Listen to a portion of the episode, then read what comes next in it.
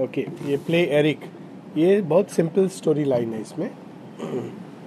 Dramatic romance प्रेम का theme है और ड्रामा के रूप में शुरबिंदु ने प्रस्तुत किया है.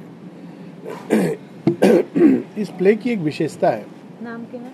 एरिक एरिक के ऊपर है बेस्ड एरिक कोई रियल हिस्टोरिकल कैरेक्टर नहीं है. जहाँ तक हाँ नाम नहीं है. ये नाम है किसी का. किसका नाम? हाँ. तो अगर आप सर्च करेंगे तो हिस्ट्री में ऐसा कैरेक्टर आपको नहीं मिलता है। तो लेकिन वास्तव में था कि नहीं था ये हम लोग नहीं कह सकते। हिस्ट्री में रिकॉर्डेड नहीं। है और दूसरा चीज़ इस प्ले की खूबी ये है कि ये प्ले शुरबिंदु ने पांडिचेरी आने के बाद लिखा है। तो इट इज़ अराउंड 1911, 12, 13 ऐसे ये प्ले को लिखा है। बाकी सारे प्ले बड़ौदा या बड़ौदा में स्टार्ट होकर बंगाल में ख़त्म हुए ये शुरबिंदु ने पांडिचेरी में लिखा है। तो इट्स स्पेशल प्ले इसको अलग अलग जगह से उनको मिला है और अल्टीमेटली 1960 में पहला बार ये छपा था। इसमें चार मेन कैरेक्टर हैं, और भी हैं, लेकिन चार मेन कैरेक्टर हैं। एक है एरिक जो नॉर्वे का राजा है। नॉर्वे है एकदम स्विट्ज़रलैंड का नाम सुना होगा आपने। स्विट्ज़रलैंड के भी ऊपर यूरोप में नॉर्वे है। ठंडा जगह है, ठंडा प्रदेश है। पहाड़ों से भरा हुआ है। तो ये एक पहाड़ी राज्य है। और उस राज्य में, जैसे एक समय हिंदुस्तान में, इंडिया में छोटे छोटे राज्य होते थे, वहाँ छोटे छोटे राज्य थे। तो एरिक, उस समय सब जगह, आप देखो इंडिया में भी एक, जो विभूति थे, जो अवतार थे, वो एक राष्ट्र समूह बनाना चाहते थे। श्री कृष्णा अश्वमेध यज्ञ के द्वारा, राजसु यज्ञ के द्वारा आइडिया था कि सारे छोटे छोटे जो राष्ट्र हैं, आपस में लड़े नहीं, एक हो जाए। तो नॉर्वे का राजा एरिक भी बहुत पावरफुल है स्ट्रांग है। और वो इन सब राज्यों को हरा देता है और वो एक उसका राजा बन जाता है। लेकिन एक राज्य है, राज्य मतलब एक छोटा सा इलाका है, अर्ल कहा जाता है उसका ट्रोजन है। उसका जो राजा है, वो कहता है, नहीं, मैं सरेंडर नहीं करूँगा। उसका नाम है स्वेन तो वहाँ से कहानी शुरू होती है कि इसने बाकी सब राज्यों को मिला लिया है, लेकिन एक राजा बोलता है, मैं सरेंडर नहीं करूँगा। और साथ में दो और फीमेल कैरेक्टर्स हैं असलॉग असलॉग स्वेन की बहन है और दूसरी है हेरथा हेरथा स्वेन की स्वेन जो राजा है, जो सरेंडर नहीं कर रहा है, उसकी वाइफ है। तो वो रानी है और ये असलॉग उसकी बहन है। तो ये दोनों, पहला सीन में, ये शुरू में नहीं पता चलता है, लेकिन बाद में पता चल जाएगा। इस सीन स्टार्ट होता है एरिक से और असलॉग से, जो मेन हीरो और हीरोइन है। तो जैसे ही थोड़ा सा हम पढ़ के फिर आगे बढ़ेंगे then we need not read पर एक, इसमें पहला ही जो पैसेज है एरिक कहता है, जिसमें क्लियर हो जाएगा कि शेयरविंद हमको क्या कहना चाह रहे हैं। एरिक अपना आत्ममंथन कर रहा है और वो कह रहा है, ज़ोर से सोचना कहते हैं जिसको। Eric of Norway first home these cold fjords deep havens of disunion from their jagged and fissured crevices at last obey माने ये सब जो छोटे छोटे पर्वत थे जो लास्ट में अल्टीमेटली एरिक का बात मानते हैं, जितने राज्य हैं। The monarch of a thousand Vikings जो चक्रवर्ती सम्राट बन गया है। Yes but how long shall that monarchy endure which only on the swiftness of a sword has taken its restless seat फिर वो आत्ममंथन कर रहा है। सब मेरा, मेरे अंदर शक्ति दिए बल दिए भगवान तो उसके आधार पर मैंने सबको एक कर लिया। कितना दिन लेकिन? आज मैं बलवान हूँ। कल बुढ़ा होऊँगा, चला जाऊँगा, ये तो फिर से टूट जाएगा। तो उसका आत्ममंथन चल रहा है कि बल से भी ऊपर कोई शक्ति है क्या संसार में, जो चीज़ों को एक कर सके? एक तो ये तरीका है। पर क्या उससे भी ऊपर कोई शक्ति है? Strength iron hound pitilessly bright behind his panting prey can guard for life slot splendour what it won iron hound जैसे वो लोहा का सिंग या वो शिकारी कुत्ता, वो जैसे शिकार को अपने नीचे बाइट्स पावर वो कंट्रोल कर लेता है। लेकिन क्या इससे भी ऊपर कोई शक्ति है? इस शक्ति के भी ऊपर कोई शक्ति है?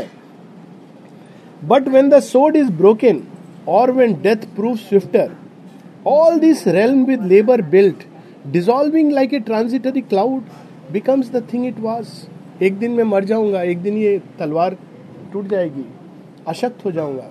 फिर ये सारी किंगडम समाप्त हो जाएगी। ऐसा वो सोच रहा है, जैसे एक बादल छट जाता है, अभी मैं बलवान हूँ, मेरा बच्चा वैसा हो, नहीं हो। ये सब विचार कर रहा है। By discord I have found the way to join युद्ध के द्वारा मैंने चीज़ों को जोड़ा है। ये कितना इंटरेस्टिंग है। युद्ध डिवाइड करने के लिए, लेकिन वो युद्ध कर रहा है जोड़ने के लिए। The warrior sword builder of unity but where is the way to solder where? O Thor Thor एक युद्ध का देवता है। कहते, ऐसे तो जोड़ना कुछ जोड़ना नहीं है, लोग खुश नहीं है। कौन सा वो तरीका है जो सबको एक सूत्र में बाँध सके? And Odin masters of the northern world wisdom and force I have मेरे पास ज्ञान भी है और शक्ति भी है। Some strength is hidden I have not लेकिन कोई चीज़ है जो मेरे अंदर कोई शक्ति छिपी हुई है, जिससे मैं अनभिज्ञ हूँ। I would find it out उसको मुझे खोजना है। Help me whatever power thou art who move is the world to Eric unrevealed तो देवता से प्रार्थना करा मेरी सहायता करो। वो शक्ति जो मेरे अंदर छिपी है, जो ज्ञान से भी बड़ी है, बल से भी महान है, जिसको मैं नहीं जानता, जिसको खोज रहा हूँ।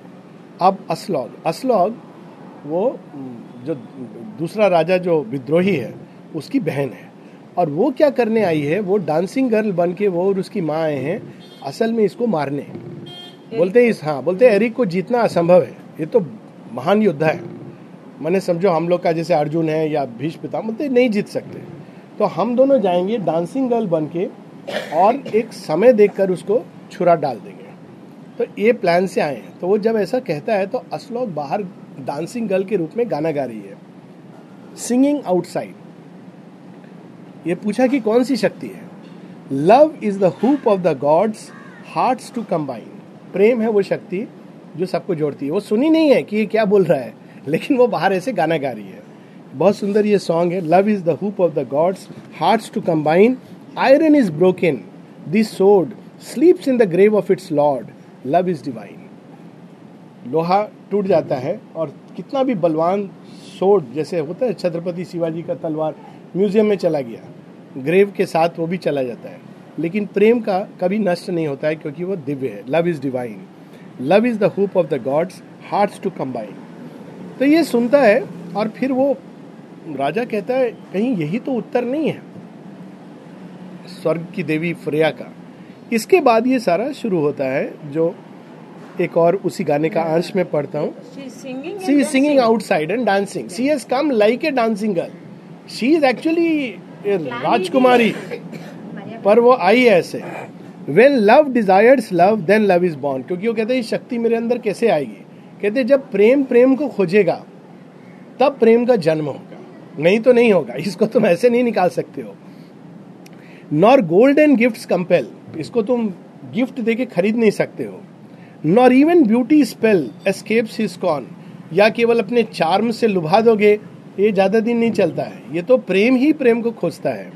When love desires love then love is born ये वो गा गा के आप एरिक बोलता है, कौन है? अंदर आओ। तो वो आती है और वो परिचय देती है। लेकिन एरिक को ऐसे डाउट होता है। वो बीच में बड़े सुंदर सुंदर डायलॉग हैं, एक आध छोटे छोटे एरिक पूछता है वुमेन हु आर यू और व्हाट गॉड डिक्रीड यू तुम कौन हो? किसने भेजा है? तो उसका उत्तर देखो असलॉक का। The god who rules all man necessity. किसने भेजा है? वो तो अपना सत्य नहीं बता सकती है। तो बोलते, उस देवता ने भेजा है जो सबका राजा है। कौन? आवश्यकता। जब ये सुनता है ना उसका, फिर एरिक पूछता है, तुम गा रहे थे गाना? कहती, नहीं, मेरे होटो को कोई यूज़ कर रहा था। माने उसके उत्तर जो हैं, बहुत अद्भुत है। तो एरिक कहता है, ये सब सुन के कि तुम डांसिंग गर्ल तो नहीं हो सकती। सच बोलो तुम कौन हो? तो फिर हेजिटेट करती है, बोलती, नहीं नहीं नहीं, मैं डांसिंग गर्ल हूँ।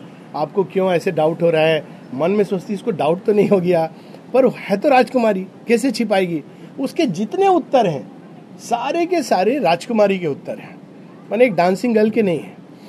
तो ये चलता चलता रहता है। पूछता है कहाँ से आए हो तो कहती है एक ऐसे राष्ट्र से जहाँ पर बैड फॉर्चून ने सब नष्ट कर दिया। अब ऐसे तो उत्तर कोई डांसिंग गर्ल नहीं देगी। बोले, मैं वहाँ से आई हूँ, वहाँ डांस करती थी, यहाँ पैसा कमाने खाली आई हूँ। तो वो ऐसे से उत्तर देखिए उसका माइंड में सस्पिशन आता है। हाँ। और फिर वो पूछते हैं कि, ये कौन है जो तुम, जो उसकी वास्तव में माँ है, जो क्वीन है? तो वो भी ऐसे ही कुछ कि हम लोग सोचे, हमारा राष्ट्र में तो सब मिस फॉर्चून आ गया है तो हम सोचे कि हम देखें प्रयास करें। ये हम लोग को आता है तो हम प्रयास करें कि यहाँ पर हमारा भाग्य फिर से तो जाग। हो ना? नहीं नहीं राजा की वाइफ है रानी है। हाँ। और ये राजा की सिस्टर है अच्छा हाँ, हाँ भाभी हुई करेक्ट है योर राइट भाभी हुई। तो फिर फिर वो सेकंड सीन में दोनों बात कर रहे हैं और तब ये बात स्पष्ट होता है कि दोनों आए किस लिए। तो हेरथा कहती है जो उसकी भाभी है कि देखो आज रात टाइम है। तुम पक्का हाँ देव विद ए प्लान तो बोला आज रात का टाइम है छुरा तुम ठीक से रखियो ना। तुम उसका सामने डांस करते करते छुरा डाल देना। तो कहती हाँ मैं सोच रही हूँ। फिर वो कहती है कि तुम पक्का सीखो तुम्हारा हाथ कापेगा तो नहीं? बोली नहीं नहीं नहीं। मैं तो अपने राज्य के लिए सब करने को तैयार हूँ। तो हरथा कहती है इसको कि लेकिन मैं उसका आँख में कुछ और देखी हूँ। मुझे लगता है कि उस तुमसे बहुत आकर्षित हो गया है, मोहित हो गया है। कहीं तुम भी मोहित हो गई तो तो कहती है, नहीं नहीं, मैं मैं थोड़ी मोहित होंगी वो हुआ है। मैं तो अपना, ऐसा, ये बहुत सुंदर डायलॉग है दोनों का। और इस तरह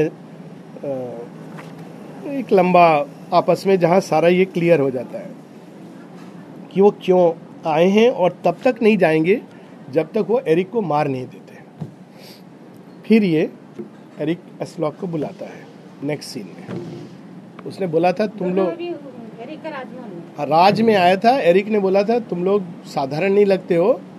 वो कहता नहीं है मुझे डाउट है। कहता है नहीं तुम लोग अपना फॉर्चून बनाने आए हो ना तो तुम राजमहल में रहो। और रात को इसको बुलाता है असलॉक को। और तब वो दोनों के बीच में डायलॉग चलता है। तो यही कि तुम कौन हो? तो असलो कहती, तुमको पता तो है, माने उसको बोल चुकी है डांसिंग गर्ल है तो फिर वो एरिक पूछता है डू आई नो माने प्रोब कर रहा है।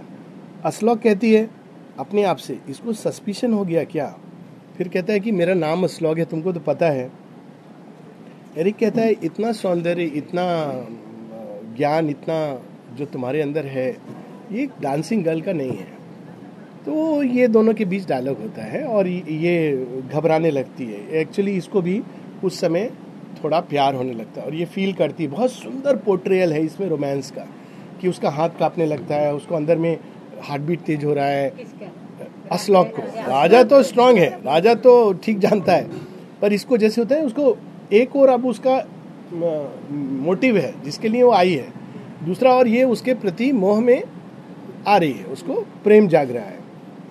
और ये लास्ट में एरिक बोलता है ठीक है तुम जिस भी कारण से आई है आई हो क्योंकि एरिक की बात से उसको लगता है ये केवल एक साधारण राजा नहीं है। वो सोचती थी एक साधारण राजा जिसने बल से ये तो बहुत सूक्ष्म है इसकी बुद्धि कितना अच्छी है वो अप्रिशिएट करने लगती है।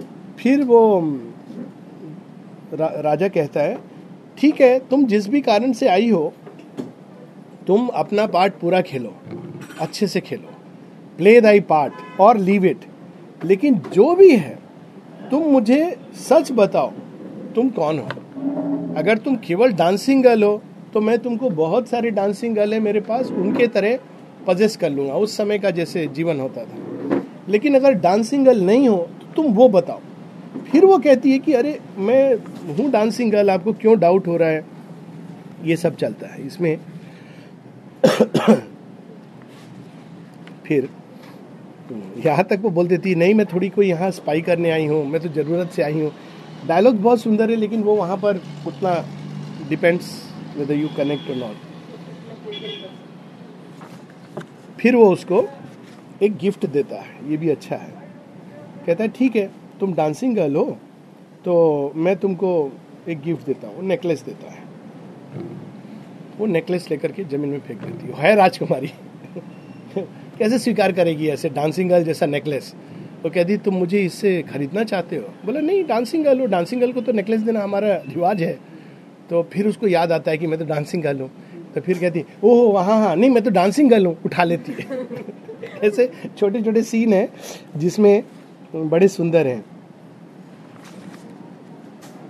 और फिर फिर वो चली जाती है और हरता से कहती है कि कुछ तो गड़बड़ है। मेरे अंदर भी कुछ हो रहा है उसको भी पता नहीं मुझे समझ नहीं आता मुझे लगता है कि वो जान गया है। तो वास्तव में जाना नहीं है पर वो एक ड्राम, ड्रामा है। तो उसकी माँ कहती है कि उसकी भाभी कहती है कि शायद वो तुमको प्यार करता है।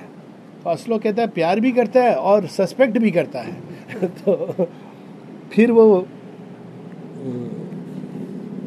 कहती है कि कोई बात नहीं सस्पेक्ट करता है तो करने दो। जब टाइम आएगा तो मैं अपना ड्यूटी करूँगी। देन द सीन चेंजेस कौन है हीरोइन और कौन है हीरो आपको पता है? नहीं ये नहीं मालूम। वो पहला सीन में आपको पहला जो दो डायलॉग है उन्हीं का है। तो you will immediately recognise Eric से स्टार्ट होता है। ओके फिर वो उससे मिलता है। फिर वो पूछता है एरिक हु आर दाओ तुम कौन हो? ये बहुत इंटरेस्टिंग है। असलॉग कहती है Aslaug who am now a dancing women Eric and afterwards has thou then understood nothing कहता है, अभी तुम कह रही हो, मैं डांसिंग वुमेन हूँ, बाद में क्या हो? तुम्हारा रो। असलो कहती है what should I understand Eric what I shall do with thee मैं तुम्हारे साथ क्या करूँ? डांसिंग वुमेन जैसा व्यवहार करूँ, या मैं तुमको एक नोबल वुमेन जैसा व्यवहार करूँ? ऐसे कर रहा है, क्योंकि वो कहता है, तुम कह रही हो, लेकिन मुझे सस्पिशन है. फिर वो कहता है कि, देखो, तुम बहुत जल्दी कर रहे हो प्रेम में इतना शीघ्रता नहीं दिखाना चाहिए। वो कहता है अच्छा तुम डांसिंग वुमेन हो ना, तुम आज रात को मेरे पास आ जाओ। तो वो कहती है because she is Rajkumari she not a dancing women कहती है, नहीं नहीं, तुम बहुत जल्दीबाजी कर रहे हो। ऐसे क्या किसी औरत का दिल जीता जाता है? तुमको पहले मुझे तुम्हारे प्रति प्रेम जागने दो। तुम कौन हो, ये बताओ। ऐसे थोड़ी मैं आ जाऊँगी। तो फिर वो कहता है, अब तुम सच बताओ, तुम कौन हो? डांसिंग वुमेन तो आ जाएगा। ये तुम्हारे अंदर कुछ स्पेशल है। तो ये सब इसका बहुत सुंदर डायलॉग है इसमें। फिर वो कहती है, एक बार की इच्छा, तुम मेरा हृदय जीतना चाहते हो? असलॉक कहती है this heart of mind purchase it richly for it is for sale कहता है हाँ मैं डांसिंग वुमेन हूँ, तुम खरीदोगे? लेकिन ऐसे नेकलेस उकलेस दे के मैं नहीं बिकूँगी। परचेज करना है मेरा हृदय परचेज करो रिचली क्या तुम क्या दे सकते हो? तो एरिक बोलता है कि, ठीक है, तुम बोलो, तुमको क्या चाहिए? तो असलो कहती with love I mean no more तुमको मेरा हृदय खरीदना है? प्यार से खरीदो। और कुछ नहीं चाहिए मुझे। तो एरिक कहता है with love thou namest lightly a tremendous word इतना बड़ा बात बोल दिए तुम, इतना आराम से।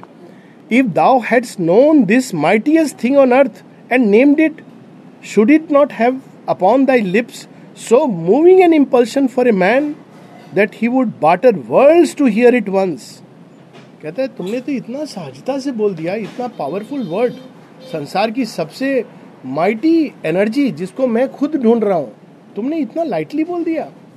इस शब्द को दोबारा सुनने के लिए अगर मेरे कमांड में बहुत सारे लोग हों तो मैं वो तुमको दे दूँगा। माने look at the beauty of love तो असलो कहती, ऐसा है आई हैव वील्ड इट यदि तुम सच में दे दोगे प्रेम तो मैं तैयार हूँ।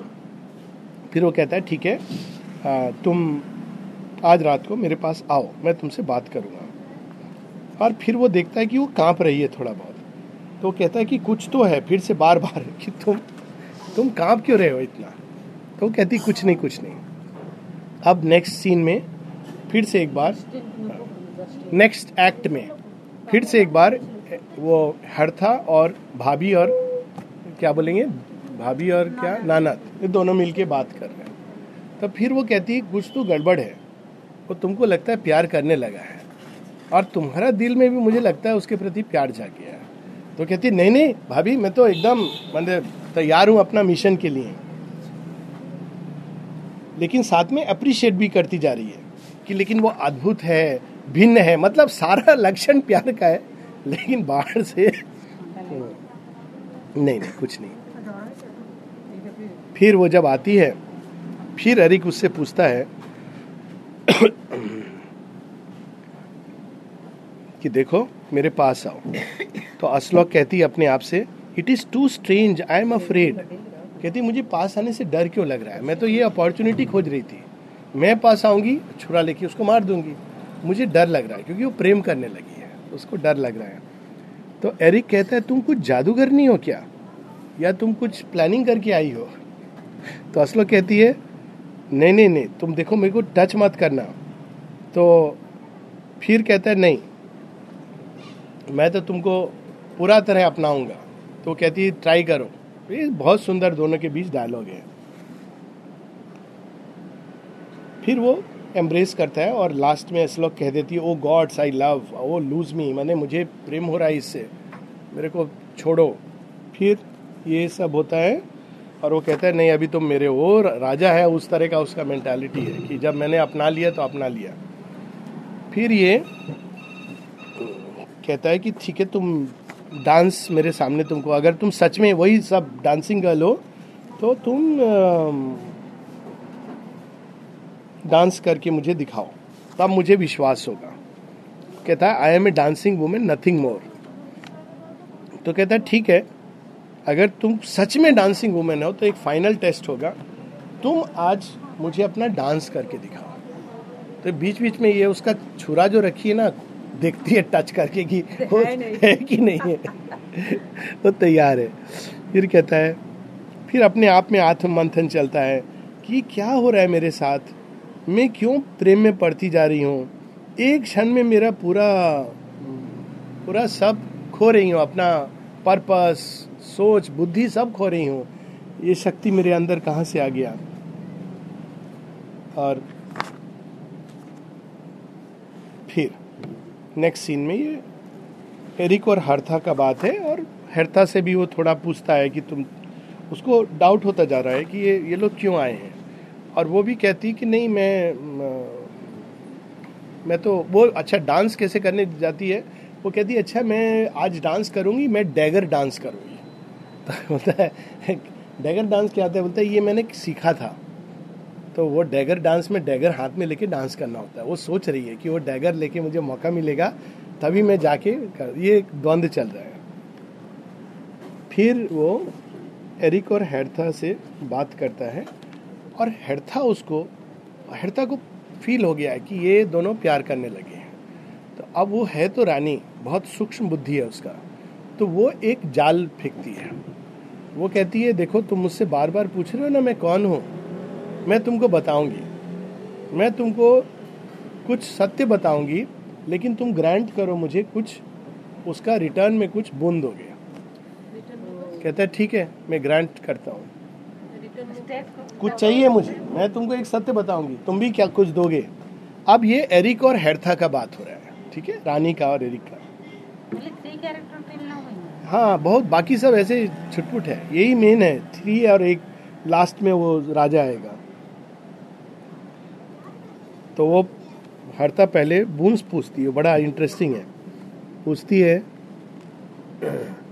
बोलती है if I can show thee how to conquer Swegn without one stroke of battle will thou grant my bitter need अगर मैं तुमको, वो राजा को जिताना सिखा दूँ, अपने ही हस्बैंड के बारे में। तुम मेरे को दोगे कुछ? बोलता है आई वुड गिव मच बहुत कुछ. फिर कहता है कि I have not finished yet meantime if I avert a danger from thy head now threatening it do I not earn rewards more ample कि तुमको मालूम नहीं है, तुम्हारे चारों तरफ़ एक डेंजर है, वही है। तो अगर ये भी मैं बताऊँ तो तुम रिवार्ड दोगे? कहता है, बहुत रिवार्ड दूँगा। ओके फिर वो कहती है, मैं यदि तुम्हारे शत्रुओं को तुम्हारे हाथ में सौंप दूँ तो भी रिवार्ड दोगे? कहते बहुत रिवार्ड दूँगा। आप बोलो तो क्या बोलना है? तब वो बताती है कि देखो thy enemies are here no dancing girls but Hertha wife of Swegn and Aslaug child of Olaf his sister तो कहता है कि ठीक है। और फिर उसने रिवार्ड पूछता है, क्या चाहिए? तो वो कहती है कि मुझे पहला तो ये चाहिए life of Swegn his liberty तुम मेरे पति को मारोगे नहीं। तुम किंगडम को कॉन्कर करो, मारो नहीं। तो वो कहता है, ठीक है ग्रांटेड फिर कहता है कि एसलॉक का भी जीवन, तुमको जीवन दान देना होगा। तो वो कहता है, ठीक है, ये भी जीवन दान है। फिर अपने बारे में कहती है फॉरगिवनेस फॉर माई सेल्फ कहता है ग्रांटेड फिर उसके बाद वो कहती है, कहता है कि, इसको प्रिजन में डाल दो। तो कहती हरथा को। कहती, ये क्या? तुमने अभी बोला बोला, नहीं, तुमने बाकी दोनों के लिए फ्रीडम मांगा। अपने लिए फॉरगिवनेस मांगा। फॉरगिव मैंने कर दिया, पर तुम प्रिजन में रहोगी जब तक मैं स्वयं को जाकर के ले नहीं आता. तो उसके बाद ये शुरू होता है युद्ध के लिए तैयारी। और वो बोलता है, जाओ तुम। हाँ। हाँ खत्म हो जाएगा, ये तो हो गया ऑलमोस्ट आधा। कहता है, तुम जाओ, अपने अब अब वो बुलाएगा अपने मंत्री को और हेराल्ड को दूत को, बोलता है, तुम जाओ और मेरा मैसेज दो स्वयं को कि तुम अभी भी लड़ना चाहते हो कि तुम सरेंडर करना चाहते हो? इसमें एक बड़ा सुंदर लाइन है। मनुष्य का मनुष्यत्व क्या है? किसको हम बोल सकते हैं कि मनुष्य पूर्ण हुआ? मैन का साइन क्या है? अरविंद कहते हैं स्ट्रेंथ इन द स्पिरिट आत्मबल। बॉडी की बात नहीं करें, आत्मबल। Wisdom in the mind love in the heart complete the trinity of glorious manhood मनुष्य, यहाँ विजडम होना चाहिए स्पिरिट में स्ट्रेंथ होना चाहिए और हृदय में प्रेम होना चाहिए। ये उसके अंदर नहीं था। ये लव अब वो जाग गया है। वो कहता है, जाओ तुम जा करके पहले मैंने तो आज तक, अब प्रेम के कारण उसके अंदर रूपांतरण होता है। कहता है, मैंने आज तक कभी दया नहीं जाना। लेकिन अब मेरे अंदर दया का भाव जाग रहा है। जाओ तुम दूत, जाके उसको बोलो कि अगर सरेंडर कर देगा तो मैं उसको क्षमा कर दूँगा। दया है। वो तो बिल्कुल तैयार नहीं है। तो कहता है, मैं तो सरेंडर सीखा नहीं हूँ। मैं मृत्यु वरण करूँगा या फिर मैं उसका मृत्यु दूँगा। तो वो एक्सपेक्ट मत करो मेरे से। वो ये सब दूध दूध भेजने का कोई ज़रूरत नहीं है। डर डर गया है क्या? राजा ऐसे बोलता है। तो कहता डरा नहीं है। उसका कुछ और हो गया दिल में। बताता है, एक हिंट देता है कि डरा नहीं है, डरने वाला नहीं है। लेकिन अब क्या करे, उसका हृदय में प्रेम जाग गया है। तो कहता है, नहीं नहीं, ये कमज़ोर जैसा बात कैसे करने लगा? वो तो जाके तलवार से युद्ध करता था। उसको बोलो, आए, मेरे से युद्ध करे। तो अल्टीमेटली चलता है, फिर वो इसको भी बोलता है एरिक असलॉग को। एरिक कहता है कि असलॉग मेरे को तो अभी उससे युद्ध करना है तैयार नहीं है। तुम क्या चाहती हो? कहते, नहीं, तुम उसका जीवन दान दो। कहता है, मैं प्रयास पूरा करूँगा, लेकिन यदि वो चेष्टा करेगा या भाग्य ऐसा कॉन्स्पायर करेगा तो मैं तुमको हंड्रेड परसेंट वर्ड नहीं दे सकता हूँ। फिर कहता है, तुम्हारे साथ में क्या करूँ? कहता है कि, कहती है कि मैं तो अभी मेरे पास कुछ बोलने के लिए नहीं है। मैं तो अभी दासी के, हूँ राजकुमारी, लेकिन अभी दासी समान हूँ। तो ही तो तुम्हारा डिसीज़न है। मेरे से पूछने का कोई इसमें वो नहीं है, औचित्य नहीं है। इसमें अगेन एक बहुत सुंदर लाइन है। ये शिवबिंदु का बड़ा फ़ेमस लाइन है, जो कभी कभी लोग कोट करते हैं, इसमें से है। एरिक कहता है असलॉग उसको प्रेमिका को दी वर्ल्ड्स सोल वुमेन जब कोई प्रेम करता है ना तो उसको वही सब कुछ। Thou camest here to save for us our hidden hope of joy कहते, तुमने तो वास्तव में आकर मेरे हृदय में जॉय भी हो सकता है, उसका आशा जगा दिया। मैं तो केवल स्ट्रेंथ जानता था, लोगों को पराजित करना जानता था, लेकिन हृदय के अंदर इतना जॉय है, ये नहीं जानता था। Parted by old confusion some days surely the world too shall be saved from death by love वहाँ को ये लाइन बहुत पसंद था। एजेंडा में भी कहते हैं कि प्रेम एक दिन मृत्यु पर विजय प्राप्त करेगा। फिर वो अपना एक रिंग है जो उसको एक देवी ने दिया है, फ्रेया ने, वो एसलॉक को दे देता है कि ये रिंग तुम समझ लो कि मेरा इसका मतलब क्या है। मतलब दे आर एंगेज फिर जाता है वो और वहाँ से स्वयं अपना, फिर आएँगे दो तीन लोग, मंत्री, सेनापति, कहेगा कि हमको युद्ध करना है, सब तैयार हो, कहते मरते तक हम लोग युद्ध करेंगे। और लास्ट में क्या होगा, वो हार जाएगा, पकड़ करके उसका पैलेस में ले आते हैं स्वयं को भी, राजा को भी। अब वहाँ डायलॉग होता है। उसके ही कुछ सेनापति हैं, उन्होंने उसको बिट्रे कर दिया। जब ये तो फिर, क्योंकि रानी चाहती थी ऐसा तो रानी ने ये जाल कि तुम अल्टीमेटली स्वयं को तुम हराओगे, तभी उस जीवन बच सकता है। वो तो मूर्ख जैसा युद्ध करेगा, मर जाएगा। तो जब आता है लास्ट एक्ट में, वो कहते हैं कि एरिक कहता है कि देखो, अब तुम बोलो क्या चाहिए? मैं तुमको क्षमा करने को तैयार हूँ। कहता है, मुझे तुम्हारा मर्सी दान में नहीं चाहिए। मैं टूट जाऊँगा, लेकिन क्षमा नहीं मांगूँगा। इसमें बड़ा सुंदर है कि ये भाव भी अहंकार का भाव है। एक्चुअली जो स्वयं राजा है ना, वो अहंकार का प्रतीक है। और जो एरिक है, वो एक प्रोग्रेसिव सोच, जिसमें रूपांतरण हो रहा है धीरे धीरे करके, उसका प्रतीक है। सोल का। और जो असलॉग है, वो प्रकृति का प्रतीक है। प्रकृति पहले आती है सोल को मारने के लिए, लेकिन फिर उसको प्यार करने लगती है। फिर एक हो जाती है, फिर वो उसकी दासी बन जाती है, फिर वो उसकी सहभागिनी बन जाती है। ये सोल और प्रकृति का सूक्ष्म वो है। फिर वो कहता है, नहीं, तुम मुझे मार दो। फिर वो रिवील करता है, जैसे फ़िल्मों में होता है ना कि देखो, तुम कह रहे हो कि तुमको मार दो, लेकिन तुमने सोचा है अपना वाइफ और बेटी के बारे में। कहते, क्यों? उनको क्या हुआ है? कहते, वो मेरे पास है, बहन के बारे में। कहते, मेरे पास है। तो उसको विश्वास नहीं होता है। वो लेकर के आते हैं। तो कहता है, कोई बात नहीं, फिर भी तुम मुझे मार दो। तब उसकी वाइफ कहती है, तुम कितने स्वार्थी हो, बहुत सटल है। कि तुमको अपना प्राइड प्रिय है। तुम संसार में ये कहलवाना चाहते हो कि मैं कितना महान हूँ, कि मैं झुका नहीं, मर गया, लेकिन तुम प्रेम को महत्व नहीं देते। तुम तो मृत्यु को प्राप्त हो जाओगे। लेकिन हम लोगों का क्या अवस्था होगा, वो बताती नहीं है कि क्या इसका अंदर में भाव जागा हम लोग के बारे में तुम बिल्कुल नहीं सोचते हो। ऐसा हो, ऐसे हो गए हो तुम। केवल एक शासक, हृदयहीन हो गए हो। तब उसके अंदर में एक चेंज आता है। ये लंबे डायलॉग से दोनों के। वो बार बार बोलता है Swegn will still be stubborn मैं बहुत स्टबन हूँ, मैं गिव अप नहीं करूँगा। लास्ट में वो जब देखता है असलॉग आती है, जो उसकी बहन है, उसको बहुत प्यार करता है। कहते कि, भाई, मैं तो सोचती थी कि तुम सच में मुझे प्यार करते हो, लेकिन आज मुझे पता चला, तुम्हारे अंदर केवल तुम अपने आप से प्यार करते हो। बहुत सुंदर है कि वो आइडियलिज्म होता है ना, मैं टूट जाऊँगा, लेकिन झुकूँगा नहीं। कहते तुम अपना केवल प्रेस्टीज अपना प्राइड यही तुम्हारे लिए इंपॉर्टेंट है।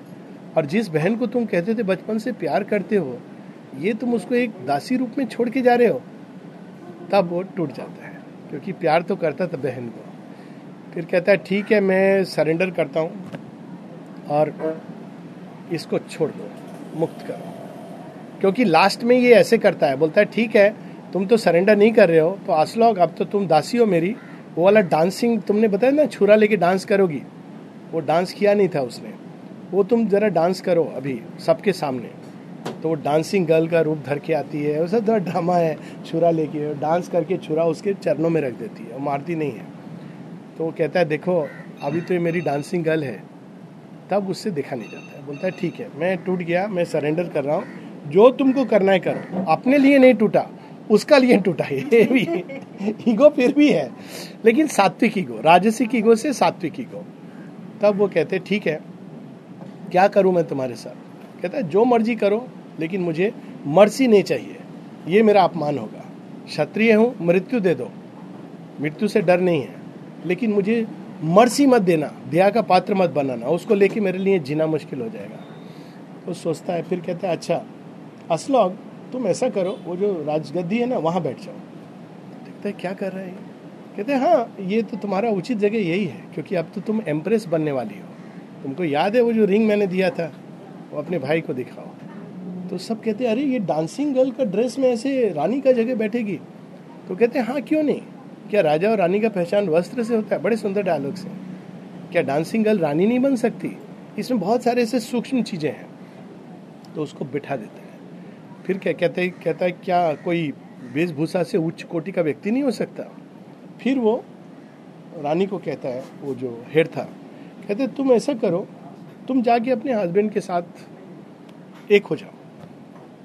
फ्री हो तो, तो वो जाती है बड़ी खुश है। कहता है मेरे साथ क्या करोगे तुम स्वयं? कहता है मैं सोच रहा हूँ ऐसे करो कि तुम आ, मेरा राज्य सबसे अधिक सुरक्षित अगर किसी के साथ रहेगा तो वो तुम्हारे साथ रहेगा। और अब तो तुम मेरे ब्रदर इन लॉ बन गए हो। माने तुम्हारी बहन से मेरा विवाह हो गया तो मैं तुम्हारा ब्रदर इन लॉ हूँ। तुम मेरे प्रधान सेनापति बन जाओ। मैं देखो तुमको क्षमा नहीं कर रहा हूँ। तुम कह सकते हो कि मैं रिवार्ड कर रहा हूँ, लेकिन वास्तव में तुम में योग्यता है। जो व्यक्ति अकेला मृत्यु को एक्सेप्ट करे और राजा के खिलाफ खड़ा हो जाए, ऐसा व्यक्ति राजा के साथ अगर हो तो उसका बल में तो बहुत वृद्धि हो जाएगी। यानी तो वो बहुत खुश होता है। कहता है, ये मैंने आशा भी नहीं की थी कि तुम्हारे अंदर ऐसा कुछ करोगे। तो फिर वो कहता है कि अल्टीमेटली प्रेम ही सब कुछ चेंज करता है। यहाँ हम लोग लास्ट में पढ़ के we will stop so this is the part last page पर अब हम लोग हैं। एरिक कहता है स्वेन को, जो उसका शत्रु है, इसमें नोबिलिटी देखो। शत्रु है, ये सब प्रेम सब उसके अंदर चेंज दे आता है। शत्रु को ये प्रेम के कारण। Rest brother from thy hardships toils and wars कहते स्वेन थोड़ा दिन आराम करो। Until I need the sword that matched with mine जब तुम्हारे सोट की ज़रूरत पड़ेगी, जो मेरे सोट का मुकाबला कर सकती है, तब तक के लिए। टू स्माइट माई फोमेन मेरे शत्रुओं को मारने के लिए। Aslaug what think is thou if thou art satisfied all was well done फिर पूछता असलॉग क्यों? ठीक है, तुम खुश हो? अगर तुम कहोगे कि तुम खुश हो तो मुझे लगेगा सब अच्छा हुआ है। देखो, क्या मतलब नोबिलिटी उसके अंदर। असलॉग कहती है thou has the tyrant in thy nature still and so I love thee best for then I recognise my conqueror कहते, अब तो तुम सच में तुम टायरेंट हो, क्योंकि तुम जानते हो कि कैसे कॉन्कर करना है। जो व्यक्ति एक नारी का हृदय कॉन्कर कर ले इतना आसानी से, वो उस सेंस में टायरेंट वो एक टायरेंट ही है। तुमने कैसे कॉन्कर कर लिया मेरा हृदय? O what canst thou do but well तुम तो जो करोगे, अच्छे ही करोगे। For in every act thy every act and word I see the gods compel thee मैं तो देख रही हूँ तब से तुम्हारे हर वाणी में और तुम्हारे कर्म में एक देवता की छाप है। देवत्व की छाप है। फिर एरिक कहता है असलॉक को O thou has change me with thy starry eyes मैंने कुछ नहीं किया। तुमने अपनी आँखों से देख करके मेरे अंदर ये रूपांतरण ले आई हो। Daughter of Olaf and has made me a man पहले तो मैं एक पशु, जंगली जानवर था। तुमने मुझे मनुष्य बनाया है क्योंकि प्रेम मेरे अंदर जागा। Where was but height and iron मेरे अंदर तो हाइट था और आयरन था। All my roots of action mercy greatness enterprise sit now transplanted to thy breast even जो मैं मर्सी देता था, उसके अंदर भी एक राजा, मैं क्षमा कर रहा हूँ। कहते, ये तो सब मेरा, मैं खत्म हो गया, सब तुम्हारे पास चला गया। मैं सुंदर है। O charm O noble marvel from thy bosom my strength comes out to me तुम मेरे साथ हो तो मेरे अंदर शक्ति है, मेरा सामर्थ हो तुम। Mighty indeed is love सच में प्रेम सबसे माइटी है।